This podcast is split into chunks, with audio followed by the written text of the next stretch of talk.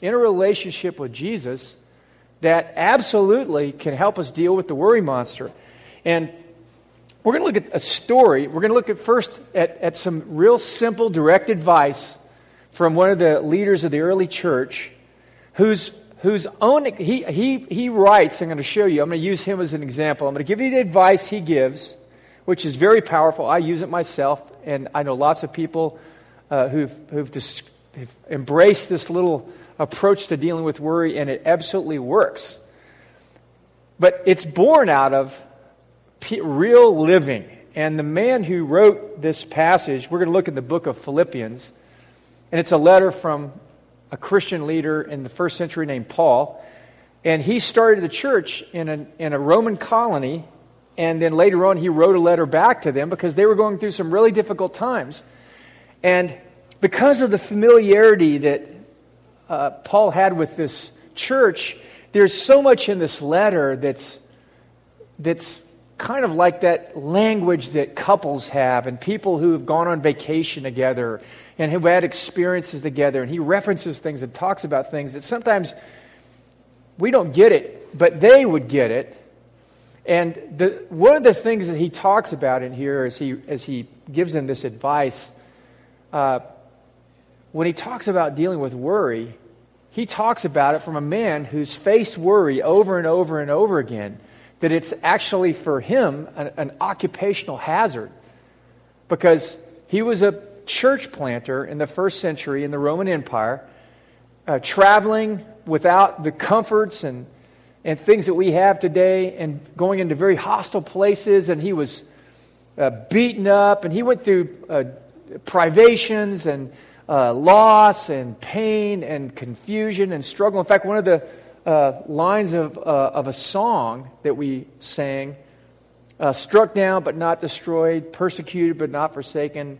I'm not sure I'm saying it right, but that was taken from one of Paul's letters that he wrote to another church where he was describing how he felt. And he was saying, I've been this, but I'm not this. I've been this, but I'm not this. And he was describing very difficult circumstances. So what we're going to read today, when I read this, it may seem glib, sort of cheesy. Oh, gosh, this guy, there's no way this will work. This doesn't even relate to me. I want to encourage you to resist the temptation to dismiss how simple this sounds as a solution for worry, okay? And right up front, I want to tell you, there's two kinds of worry. I mean, I might be oversimplifying. There's two kinds of worry, and I'm only going to deal with one today. There's the worry that comes from your circumstances, the worry about work and relationships and money and health and, you know, things that have a basis in reality that you can see around you, and you feel the burden of that. Then there's another kind of worry, which is equally real and equally a part of reality, but it's an inner reality of anxiety. And I'm not going to talk really tangentially about dealing with anxiety. And in other words, people who have what's called post-traumatic stress disorder, where you've had some traumatic experiences in your life, and anxiety just visits you. And it doesn't have anything to do with any big circumstantial stress in your life, or it could be. It could mix right in with it. You feel both of them.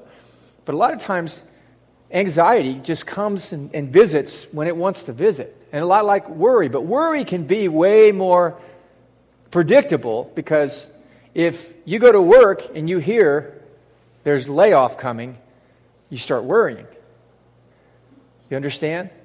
Some of you know that. My daughter works at Chase. Her whole department got laid off. She came into work one day, and she'd been getting promoted. And and they just said, "We're going to lay all of you off." 700 people. Why? Did we do anything? No, we just decided, we're restructuring, and it would be better for the company and, operations, etc. Well, she got another job in Chase, but for about a month and a half, she was worried. Gosh, at the end of November, I'm not going to have a job. And they told her back in the summer, and. Between you and me, my daughter worries a lot. And so she'd call me, "Gosh, Daddy, you praying for me?" because please pray I get a job. And aren't you praying? Yeah, but you have like a hotline. So I'm praying, but she worries, she's worrying. Well, she got a job, so she's excited about that. Okay, let's get into it. Philippians 4. I'm sorry, I don't want to go too far down that rabbit hole. Philippians 4, verse 5. The Lord is near. Do not be anxious about anything, but in everything, by prayer and petition with thanksgiving, present your requests to God. And the peace of God, which transcends all understanding, will guard your hearts and your minds in Christ Jesus. So let's read that one more time. The Lord is near. Do not be anxious about anything, but in everything, by prayer and petition, with thanksgiving, present your requests to God, and the peace of God, which transcends all understanding, will guard your hearts and your minds in Christ Jesus. It's real simple there. He says, if you do this, God will do this. But he starts by reminding them something. He said, and this is really important, because we tend to approach Christianity and our faith as Americans do, that it's this utilitarian thing that we just, if we plug the right things in the formula, it all just works. It's not like that at all. There are practicalities and principles, but it's not something that we use to fix our life where we struggle. It's a way of life. And Paul starts with something. He's going to tell them, don't be anxious about anything, but instead pray, and if you pray and you bring those concerns to God, his peace will guard your heart and fight off the worry monster. But what he says first is he grounds it in something that is the heart of the gospel. The Lord is near. He says, the Lord is near. Now, you got to think about that a second. When you're in the middle of something that's making you worry, that's a pretty good thing to be reminded of. But it's not necessarily something that you really believe at that moment. Because when you're worried about something, again, remember, worry is a concern that you can feel in your body. That's what worry is. Worry is a concern that you feel in your body. There's a concern you have about some circumstance in your life, work, relationships, health, you name it. And the concern of that is something that you feel, you carry. It affects your sleep. You get backaches, headaches, all kinds of ways that your body reacts to the concern you have about that thing outside you. And so those things can get really big. And God, when those things get big and get close to us, God feels really far away. And Paul starts off, he says, if I'm going to help you with worry, you got to remember the Lord is near. See, the gospel says that God saw us in our distress, and he came in his son Jesus. He came into the very middle of the world we live in and inhabited it and lived perfectly, lived the way of life that all of us should aspire to live, and lived it for us in our place even when we didn't want him. And then he went to the cross and died, and in his death, he canceled and broke the power of death and sin and sickness and every single bad thing. Even though it looked like a complete, utter failure and disaster, that God was in that, and that when God raised Jesus from the dead, it was vindicating what he did on the cross, and saying that what Jesus did on the cross, as foolish as it looked, as counterintuitive and upside down as it seemed to everyone who was there, that God was in that, and that whoever puts their faith in Jesus can experience the power of what he did there in their lives, and it will begin to turn their lives around, and they will experience a new creation. There's different terms in the New Testament. You'll be born again. And that promise is available to everyone just by believing in Jesus and committing your life to him. And he says that he's near. That Jesus who came, lived, died, was buried, rose and ascended back to the Father, and then he sent his Spirit, the Holy Spirit, to live in us and to make Jesus real to us and all he did real in our lives. That God, Father, Son, and Holy Spirit is present, working in our lives and among us. He's near. He's near you. When you feel gripped by worry, when you feel it in your body and you can't sleep and God seems so far away, you start with the Lord is near. That Jesus said when he was leaving his disciples and he was sending them out into the world to tell the story of his life, he said, I will be with you even to the end of the age.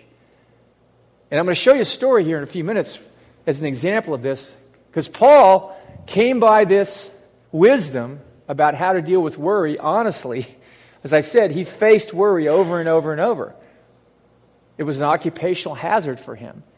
But he knew, and the thing that he held on to, and you'll see when we look at the real life story here in a second, he had to believe the Lord was near, or what he does in this wouldn't make any sense. If you don't believe God's near, you won't pray. Do you understand?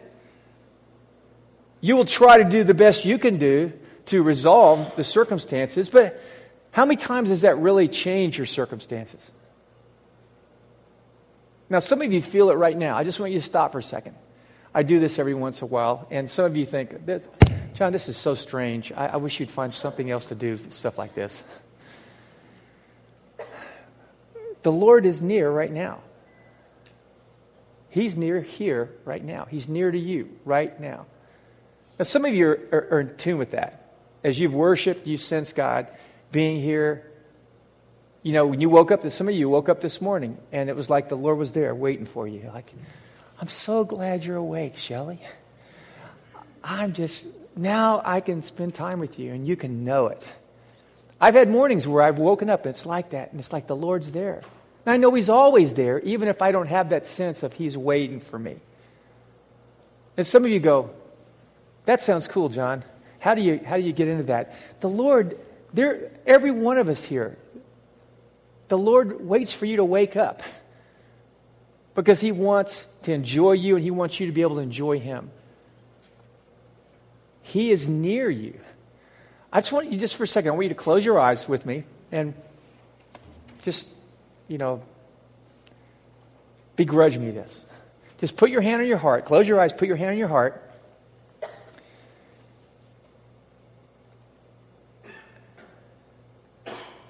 Just rest there a minute. Lord, I just ask that each person that's here, as we look in your word here, that they would just have a deeper grasp of how near you are to them. That deep within their soul and their spirit, something would awaken right now that you've drawn close to them through your son Jesus, and that you want to walk alongside them and live in them every day for the rest of their life and forever, and that you're here with them right now. You are near.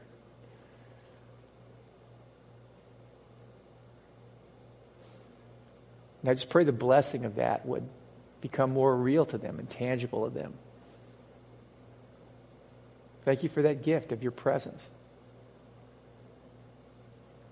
So, okay, now you can open your eyes. So that's where you got to start. And then what he says is real simple. He says, tell God what's going on. That's what prayer is. And sometimes we think, doesn't God know that already? Of course he does. But part of what he calls us to do is to draw near to him by praying and tell him and communicate with him what's going on. Two things. Tell him the story of what's going on, what you're concerned about, and then tell him how you feel about that. You know he really cares about that? If it's upsetting to you, if it's keeping you up at night, tell him that. If you're afraid, if you're angry, bring him into that. That's what faith is. It is sharing your heart with him and your life with him and articulating what's going on to him. And then, boom, you will see what happens next. But Thanksgiving is part of this. When we give God thanks, we're saying, God, everything I have comes from you. I depend on you. I trust you. I'm grateful to you for what you give me. And I have friends this month who on Facebook, they're doing a thank God for something every day, sort of a little exercise. And so every day they're just trying to think of something else to thank God for. And, you know, if you believe in God, Thanksgiving should be a normal part of our lives. And it isn't always, and so we miss what Thanksgiving brings, what it does to our hearts. But it's part of this relationship we have with God. It's something that as we practice it, it deepens our relationship with Him. God isn't desperate, like, oh my gosh, if they don't thank me today, I'm just going to feel so insecure and so uncared for and insignificant up here. He didn't make us because He needs us. Do you understand that? Oh, I'm sorry, I forgot. Someone told me that this, like, blinds you. I'll hide this. He didn't make us because He needs us. God doesn't need us. We need Him. And everything He commands us to do deepens our relationship with Him. It connects us with Him. It connects us with the life that He makes us to live. And the people who reject Thanksgiving, they reject something good for themselves. Don't look at it, like I've said to you before, don't look at certain things like, I got to do this. Prayer is not something you have to do. Prayer is a gift. Prayer is an opportunity. Prayer is a privilege. And we have to free ourselves of these notions of prayer as obligation and pressure. Paul says here, bring the concerns you have. Present your request to God. Tell Him what's going on. And then he says what will happen is as you do that, and you keep doing that, as you feel it, this peace comes from God that guards your heart and mind. So what he says is, the foreign intrusion of worry that invades your body, that you feel. Worry is a pressure that you feel in your body. He says, if you will take the concerns you have and turn them into prayers, and keep turning them into prayers, describing this story you're going through and describing how you feel, God will send His heart, His peace that goes beyond understanding. Like you can't even get it, how you could feel so peaceful in the middle of whatever circumstance you're in. And He says it will guard, it will take up guard. And He's using a technical term, which is like one of those words in this letter that's an insider's word. He says it will, like God will set a whole garrison of soldiers around your heart to protect it from worry. And Paul wrote this letter to the Philippians when he was in prison, being guarded by soldiers.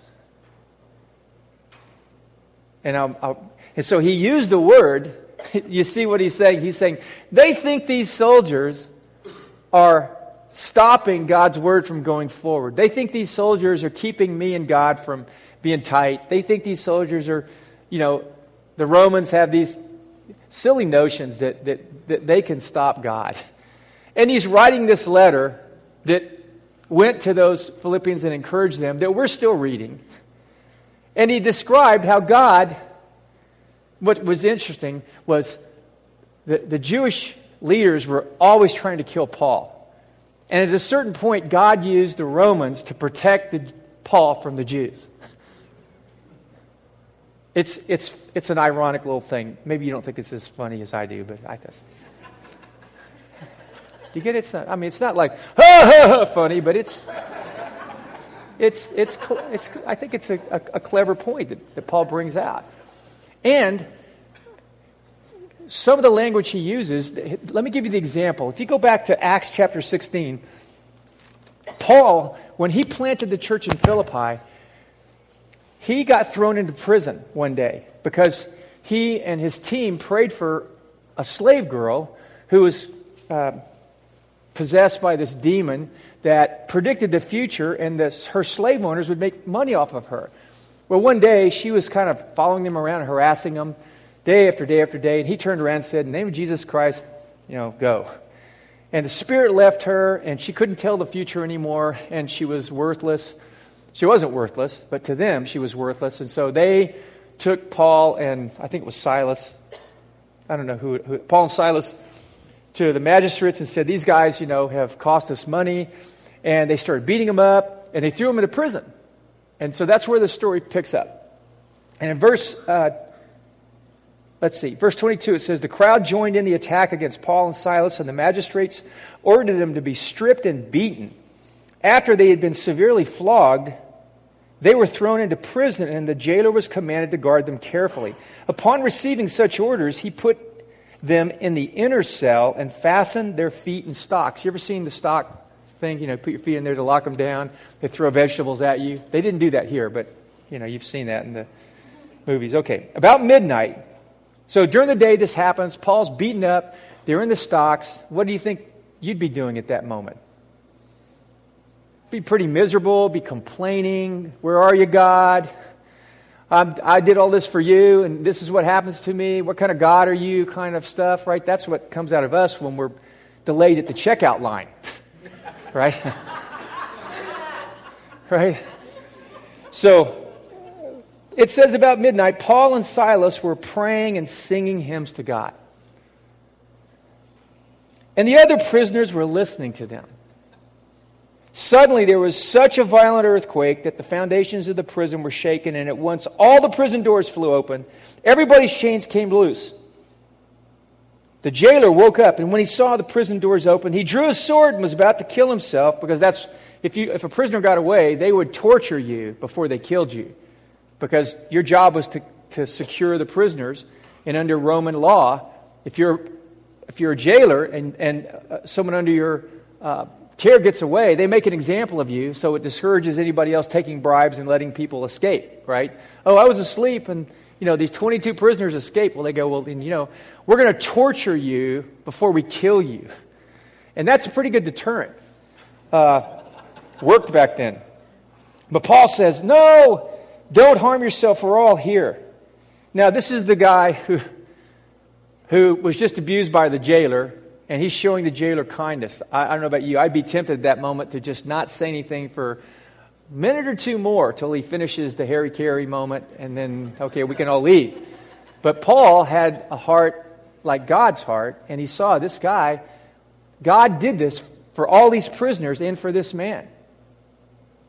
Paul saw his plight in a different light than, we might see ourselves and our circumstances. And so the jailer called for lights, rushed in, and trembling fell before Paul and Silas, because the jailer lived in the jail, or at least in close proximity to it. So he's hearing the singing. He knows about Paul and Silas because they've been preaching all through Philippi, winning people to Christ, miracles, all this stuff's happening. Prominent people in the city are coming to faith. So he's got an idea what's going on. And he says, what must I do to be saved? They said, believe in the Lord Jesus and you'll be saved, you and your household. Anyway, he gets baptized, his whole family, they take care of him. The story ends pretty well, but this is an example. This is the kind of situation out of which Paul wrote this wisdom he gives us on how to deal with worry. Don't you think he was worried in that prison? I would be. I think any normal human being, if they were conscious, would worry. He's sitting there in the stocks. He's been beaten. He's probably wondering what kind of bacteria, if he understood what bacteria was, what kind of infection am I going to get? Am I going to get sick down here? What about my friends? What's happening to the people in the church that we planted? Are they all suffering too? Am I going to die here? What about my friends in other cities? I mean, he's just probably in a merry-go-round of worry. Anybody would be. You feel the concern of your situation. You feel it in your body. You can't escape it. You can't just go, go away, worry. I'm not going to think about you. Now, you could take some really strong alcohol, and if you drink enough, you'll forget about your worries for a while. But but they'll come back because they're real circumstances. Paul's laying there with Silas in the stocks, and he starts doing what he says to us. The Lord is near. The Lord is with me. The Lord's been with me. Jesus went through this kind of treatment already. He doesn't look away when his people go through it. He draws near to them. That's one of the precious promises in the Old Testament that was repeated by the psalmist. I'll read one of the passages where the psalmist says it.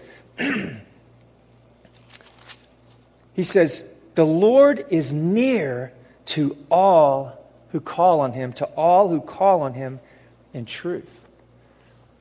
And over, God says, the Jewish people experienced it, and so they wrote about it.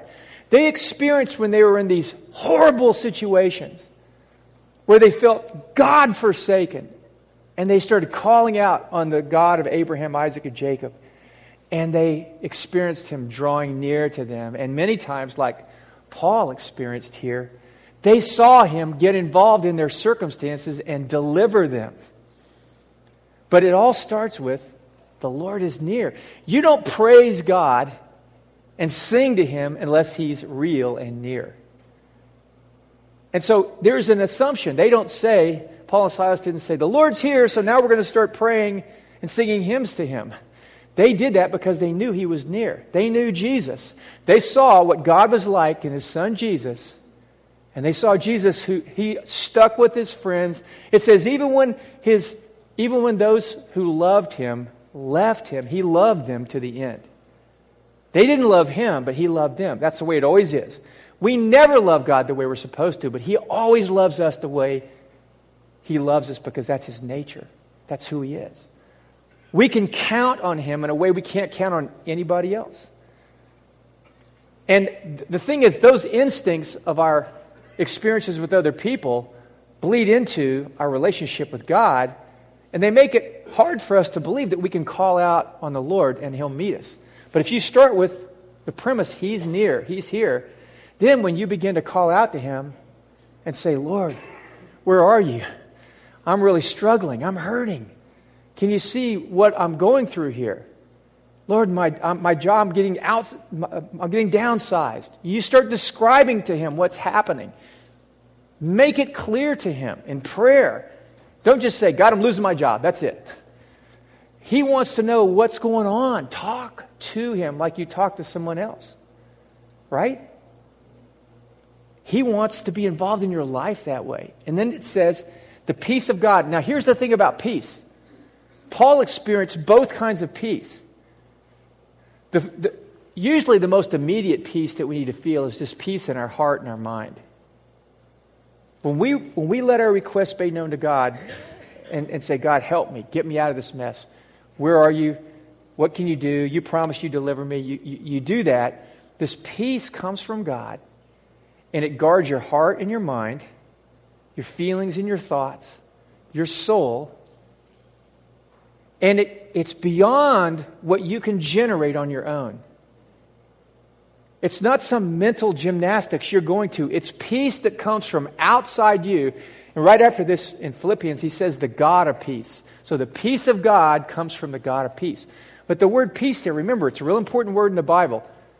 Here we're talking about a peace of composure and rest and freedom from worry. But it issues in a peace in the world that's shalom, wholeness, in every area of life. When we begin to pray and the peace of God invades us, see, when the peace of God starts coming into someone, the peace of God starts penetrating into their life and into their world. And peace was never just serene circumstances, mellow, kind of, groovy feelings. It is that, but it's more. It means wholeness. It means things are the way they're supposed to be.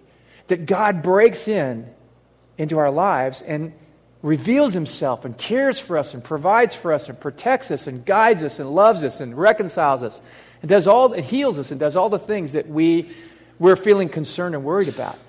But this prescription for dealing with the worry invites us to experience this internal peace and, in God's time, the external peace that breaks out into the world around us. Because God just doesn't want people who are like mellow. I'm mellow in the storm. He wants to take care of the storm too. But we leave that up to Him. When we pray and we begin to connect with Him this way, it changes your perspective. Things get clear. You start getting this sort of grounded sense of the way things are. And it comes from outside you. It isn't something you muster inside yourself. It's something God gives you. Everything we have comes from God. He's the source of everything. And we can try to be self-sustaining, but that's an illusion. We could try to make it on our own. We could try to, white-knuckle it, but that's not the life that God meant for us to experience at all. Now, the simple way you can apply this and remember it is, when the worry monster shows up, turn your concerns into prayers, and the peace of God will come. It will come. The peace of God will come in your heart, and the peace of God will begin to bleed into your circumstances. It will. It always does. Eventually. Sometimes it's wrestling to get there. It is. It doesn't happen immediately. It isn't like flipping a switch. Because so many times we've allowed worry to take such deep root inside us that it takes time to get down in the depths of our being where the worry has taken root and taken hold of us. And then sometimes what God's dealing with outside of us involves other people who have free will. And He just doesn't manipulate people because we pray. God works with all the people around us and us, and it's just this huge chessboard of life. But He's the one that's in control. He's sovereign. Paul, who as I said, wrote this letter, these Philippians know that he's writing from prison, but he's been in prison before, and God's bigger than Rome, which is the imperial empire under which they all live. They see the Roman soldiers garrisoned everywhere, and Paul uses all this language and mixes it together and says, I know all that stuff is real, but God's bigger than that. God's greater than that, and He is near you. And if you turn your concerns into prayers, the peace of God that passes understanding will like soldiers, protect your hearts. Sometimes He'll protect your hearts from the soldiers. They're making you concerned, and it's wearing on you. Now, this is something that nobody can do for you. There isn't anybody that can do this for you. What's cool, though, is people can do this with you. Because Paul and Silas, the example we see in the prison is, Paul and Silas prayed together. Again, this is this theme that the Bible gives us. It doesn't ever give us prescriptions that are meant to be experienced individually. They're meant to be experienced in a community.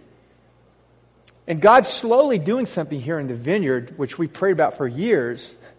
He's slowly pulling us into a greater and greater sense of unity and saying, we can't do this alone. We can only do this if we do it together. We've tried so much to do it alone, and it hasn't worked. And we tend to think the Bible must not work. The gospel can't be true, but it is. But it's meant to be experienced and lived with others, deeply connected together, depending on others. Hence my daughter calling me and saying, Dad, would you pray for me about this? And I know all of us pray for our children, but I pray for all kinds of people. And people that aren't even my friends. We're a community. But there is a specific community that God makes us part of, just like there's a family that we're born into. I wasn't born into the human race. I was born into this little family whose last name was Lieb. And it shaped me, and it made me who I am. And then I came to Christ in college in this particular community, and it shaped me and it formed me. And the only thing that God says isn't good, the first thing He said that wasn't good in the world was when he saw man, and he said man was alone. He said, it's not good for anyone to be alone. And so God's trying to work on that in our lives and say this whole prayer experiment where you turn your concerns into prayers that bring the peace of God, the context of that working is in a community. You have to pursue it in a community. And it can't just be a utilitarian thing you use either. Because this promise doesn't work if you're just trying to make Jesus an accessory in your life. He's a nice accessory. He's like the most special accessory I have. But you know, as an accessory is an accessory. God means to be the center of our lives. And the good news of the gospel calls us to make a decision about whether or not God's going to be the center of our lives. And the only way that can happen is if we put our trust in his son Jesus and we say, Jesus, you're in charge. I'm going to follow you. I'm going to trust you. I'm going to live for you. I'm going to live by the grace you give me. And I'm going to believe that through your death on the cross, I can be reconciled to God. And that's the only way I can experience the life you mean for me to live. Now, some of you here, you've heard that before, but part of the problem you have with worry is you've never, ever grounded your life in Jesus completely. You've always looked at Jesus, like your family did, as an accessory to your life. My family raised me going to church, but it was a holiday sort of a thing. And it wasn't in the center of their life. They did it because that's what, they were Protestants, they were Americans. I would have said I believed in God too, but I didn't really follow Jesus. That's how. Belief in God is not just something that happens in your head. It's something you do with your whole being. Trust is something you enter into with your whole being. So if you really believe in God, you have to believe in Jesus and follow Jesus. He's the only way to God. That's what the gospel says. Now, maybe you're not ready to believe that. That's cool. I was talking to some people this week about how I think it's so silly for people to think, like the church has in the past, we take heretics and we want to burn them to death. And we put the wood underneath them. And this happened in Switzerland under John Calvin, for one. And it happened to Protestants and Catholics and all kinds of groups have done this to one another. You know, you're a little heretical. They put them on a stake, put wood around them and go, okay, we're going to light the wood if you don't recant your lies. What kind of a change of heart do you think is going to happen at that moment? Is that the kind of conversion we're looking for? I mean, that's what's happening in the Middle East to Christians. You know, Muslims persecute them and they say, we're going to kill you if you don't renounce Jesus. And I just wonder sometimes, do they really think that makes a difference? People come to conviction of faith after wrestling and time and thinking. And then you make the decision, yes, I want to do that. But that's what faith calls for. It calls for this wholehearted commitment.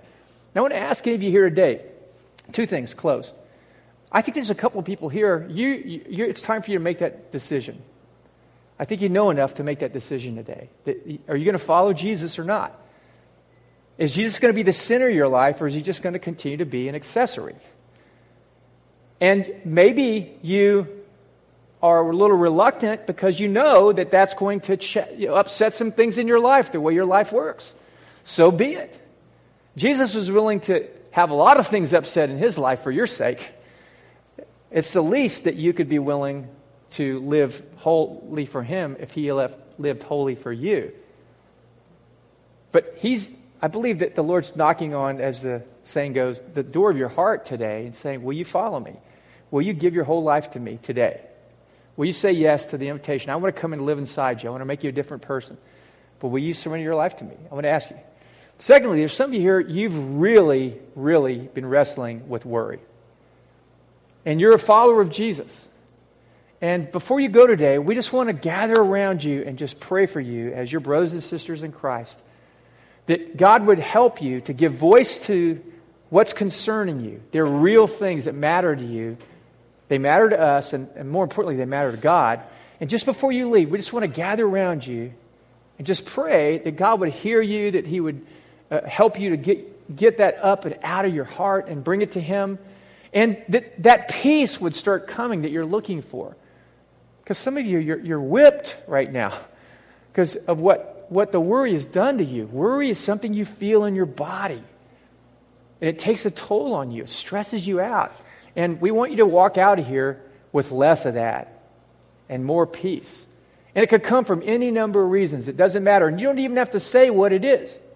You have to say it to God. But you don't have to tell it to us if you're not comfortable doing that, because maybe the people that are going to be around you that are going to pray are not people that you're that close to. That's cool. You don't need to do any more than just say, I'm feeling that worry. Would you guys pray for me? So, first of all, who is it that feels that kind of worry? We're gonna just close with praying for you.